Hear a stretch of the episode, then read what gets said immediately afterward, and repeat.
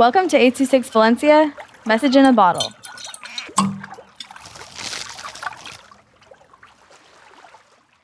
The Office by Quentin P.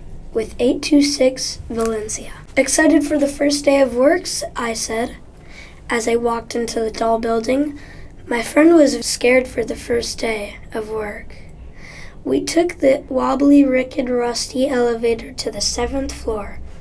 When we went in the building, we saw nobody. When we turned around, the door was locked with a crowbar. The building was a room with lights and broken lights, and some were flickering, and it had walls separating the office. I felt scared, but I hoped it was just nothing. But on the corner of my eye, I saw a skinny person with skin covering its eyes. The second I turned to it, it was gone. I said to my friend, Did you see that? I asked. He said, It's probably just your imagination.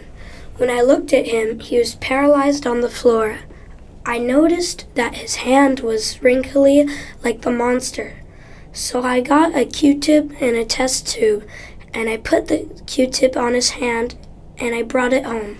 The next day I noticed there was a virus, so I rushed to warn people, but it was too late. People already had the virus, and every time someone got touched, it spreaded. To be continued. 826 Valencia is a non-profit organization dedicated to supporting under-researched students with their writing skills and to helping teachers inspire their students to write. Our services are structured around the understanding that great leaps in learning can happen with one-on-one attention and that strong writing skills are fundamental to future success. If you want to hear more podcasts or learn more about the organization, visit us at 826valencia.org.